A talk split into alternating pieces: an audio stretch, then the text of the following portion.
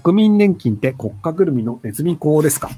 いや、だからネズミ講とは何ぞやっていう定義になると思うんですけど、ネズミ講って基本的に払ったら得をするというふうに思い込んでいる人たちが払って、で、結果として損をするなんですけど、今のところまだ払い込んでる人たちはみんな得してるんですよ。要はその、あの、今年金もらってる人たちって、払った額より多くの額をもらえてる人たちなんですよ。で、えっ、ー、と、僕らより上、多分ね、50代後半ぐらいの人は、多分払った額ともらえる額がトントンぐらいなので、まだその騙されていないんですよ。なので、僕ら世代か、要は、あの、就職氷河期と言われる40代後半世代ぐらいから、払った年金よりもらう額が少ないよね。で、死んだ時に、あ、払った年金のが俺たち多かったわって言って死ぬんですよ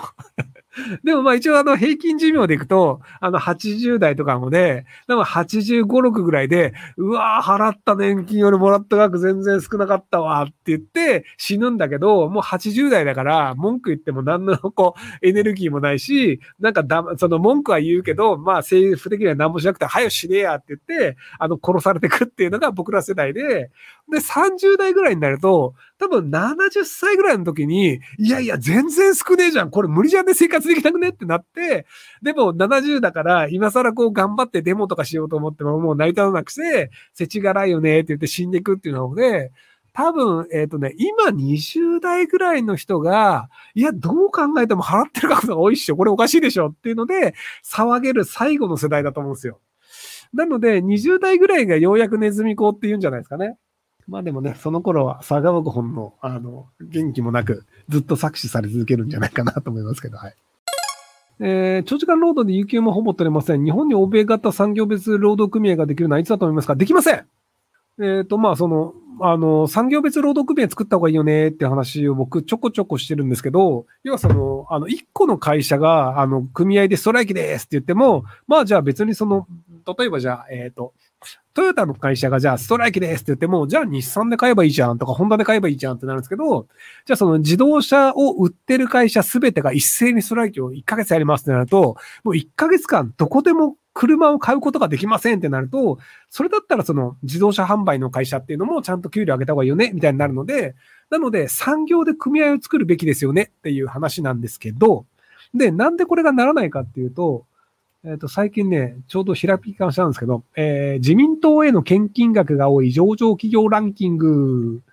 えー、1位トヨタ自動車、寄付金額、1個1年間ね、6400万円。えー、日立5000万円、キャノン4000万円、えー、日産自動車3700万円、野村ホールディングス3500万円、えー、三菱重工場3300万円、大和証券3200万円、住友化学3100万円、東レ3000万円、パナソニック2800万円、三井物産2800万円、住友商事2800万円、三菱商事2800万円、日本製鉄2700万円、ホンダ2500万円、伊藤忠商事2500万円、日野自動車2100万円、三菱電機2000万円、スバル2000万円、丸紅2000万円、三菱 UFJ 銀行2000万円、三井住友銀行2000万円、みずほ銀行2000万円、三井不動産2000万円、東日本鉄道 JR2000 万円、東海旅客鉄道 JR 東海2000万円ということで、あの、大企業が、あの、毎年毎年自民党に何千万円も払ってるので、そうすると、産業別組合作るわけないでしょ。産業別だって組合作ったら、この人たちの献金もらえないんだよ。なので、毎年毎年こうやってお金がもらえるから、あの大企業というのは組合を作らないで利益を享受して、労働者というのをずっと安い値段で作ることが、使うことができますと。なので、派遣労働というのが日本でなぜ合法か。先進国で僕が知る限り、あの、一般的な業種の派遣労働っていうのは違法なんですけど、で、そうじゃないのがなぜ日本は許されてるかっていうと、まあ、大企業はこれぐらい献金を毎年毎年自民党にしているからって話だと思います。えー、働きすぎメンタル疾患で人生に度目の休職中です。38歳年収850万 IPO 狙いの IT ベンチャーに戻るか、年収半分の沖縄観光業や転職と合わせて過去のつながりを活用し、業務テクで稼いでいくか悩まっています。八重山地域の観光は今後10年リスク高いでしょうかサラリーマン兼業務委託の注意点の教えてもらえばしてください。まあ、別にあの、その、あの、沖縄八重山諸島戦争に巻き込まれるかもしれないよね、みたいな話はしてるんですけど、別にでも気な臭くなってから、あの、いきなり戦争が起こるわけではないので、なので普通に観光業は成立すると思いますけどね。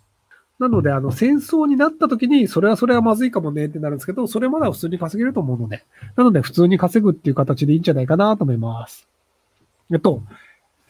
あこれはあの、社会的な話をします。要はその、観光業だったり、その旅業だったりで八重山諸島がきちんと経済が回ってた方が、日本国にとっては良いと思っています。